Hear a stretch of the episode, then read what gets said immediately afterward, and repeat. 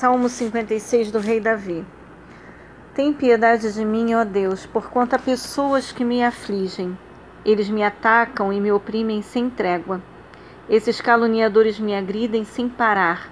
Muitos se insurgem arrogantemente contra mim. Todavia, quando o medo me atacar, confiarei em ti.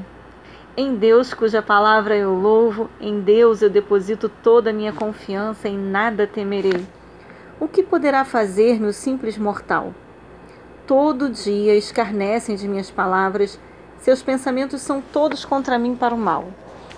Eles iniciam as hostilidades, espiam-me, vigiando meus passos, porque atentaram contra minha vida, deixa-os escapar para a desgraça.